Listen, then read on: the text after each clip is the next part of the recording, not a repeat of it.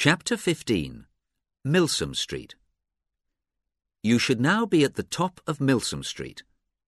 The hill you see in the distance ahead of you is Beechen Cliff, where Jane Austen often used to walk. It makes a lovely backdrop to Milsom Street, Bath's principal shopping street today, as it was in Jane Austen's day too. I saw the prettiest hat you can imagine in a shop window in Milsom Street, says Isabella in Northanger Abbey.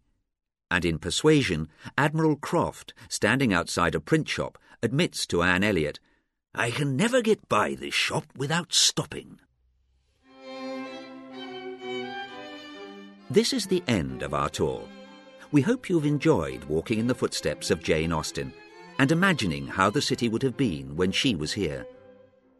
To find your way back to the start of the tour, go down Milsom Street and continue straight on until you see the Abbey and Pump Room on your left. You can explore some of Bath's shops on the way. For further information about Bath, visit the Tourist Information Centre next to the Abbey, which is marked on your map. I really believe I shall always be talking of Bath when I am home again. I do like it so very much. The words of Catherine Morland in Northanger Abbey. And we hope they're your parting sentiments too.